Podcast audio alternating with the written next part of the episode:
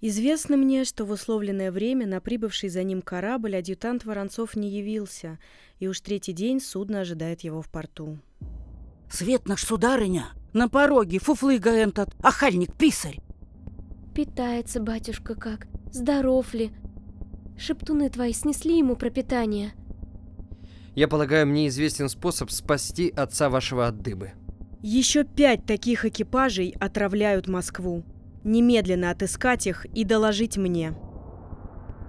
Особливо укажу на то обстоятельство, что невозможно доподлинно установить принадлежность штабс-капитана Истомина к шестипалам, а следовательно, тяжесть содеянного вашим отцом не может быть надлежаще установлена.